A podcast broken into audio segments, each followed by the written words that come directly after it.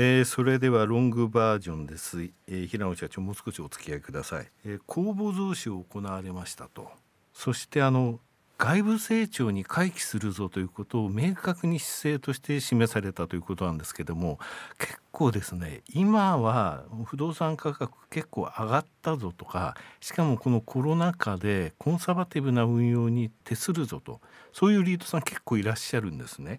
そういった中ですね競争を回避した取得戦略というものがあると。いうお話です。ここの部分についてちょっと教えてほしいんですけれども、えー、コロナ禍におきましても不動産価格は高騰していると言われておりますが、ねはい、そんな中での競争を回避した取得戦略について、えー、お話をしていきたいと思います、うん、えー、当リートは物件数が非常に多く一物件の規模も大きくないので、はい、いざという時に売却しやすいという意味で、うん、物件の流動性が高いことが特徴の一つです。なるほど、はい、物件の流動性は既存物件でカバーして新規取得物件では利回り確保を進めております、うん、レジデンスにおいては平和不動産がお寺さんの駐車場用地や未利用地に普通借地権を設定し建物を建ててリースアップした上で供給してくれています、はい、お寺さんとの長期的な信頼関係に基づく開発であり、うん、手間がかかる一方で事業が軌道に乗れば新築物件にもかかわらず魅力的な利回りとなるスキームです。オフィスにおいても一般の物件取得以外の手法として共有もしくは区分所有物件の一部を購入し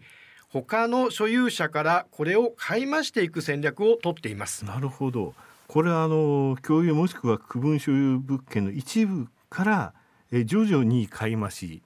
そういった戦略を取っている部分もあるってことですか？はい。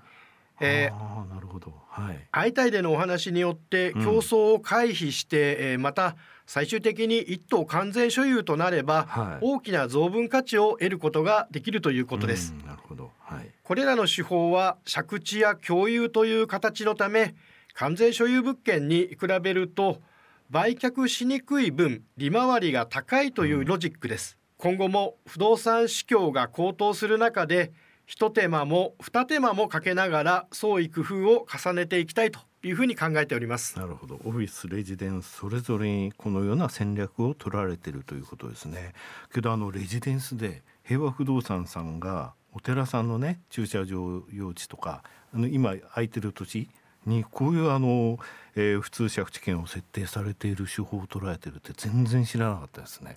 他ではあんまり聞かないんですよね。そうですね。あの非常に手間がかかる手法ですので、うん、平和不動産がこれに力を入れてくれております。はい。いやそういった関係があの築かれてるってのは全然知りませんでしたけど面白い戦略といえば面白い戦略ですよね。ありがとうございます。はい、えー、本日はどうもありがとうございました。ありがとうございました。